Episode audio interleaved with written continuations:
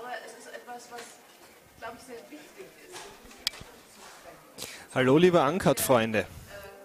Wir sind jetzt hier gerade im Pressezentrum der Berlinale. Das ist im noblen Fünf-Sterne-Hotel Hyatt untergebracht, gleich neben dem Berlinale-Palast.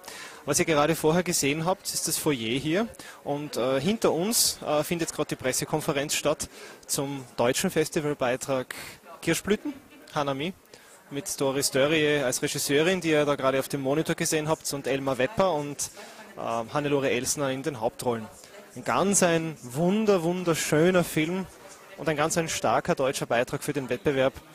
Könnte gut sein, dass Elmar Wepper, den wir doch bisher eher aus dem Fernsehen kennen und aus mehr oder weniger anspruchsvollen Filmen, äh, diesmal seinen richtig großen Karriereschub kriegt. Ich würde es ihm vergönnen, er hat es sich auch sicher sehr verdient.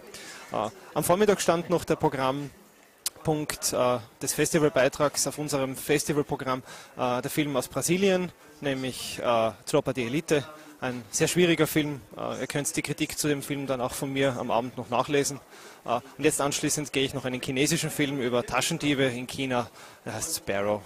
In diesem Sinne jetzt noch einen schönen Tag oder Abend bald und bis morgen, wenn wir uns wieder melden. Servus.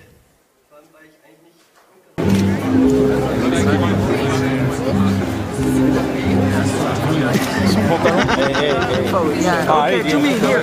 Yes. Anna, Anna, Anna, Anna, please, please, please, please. Please. Mais putain, mais arrêtez de pas. Plus fort.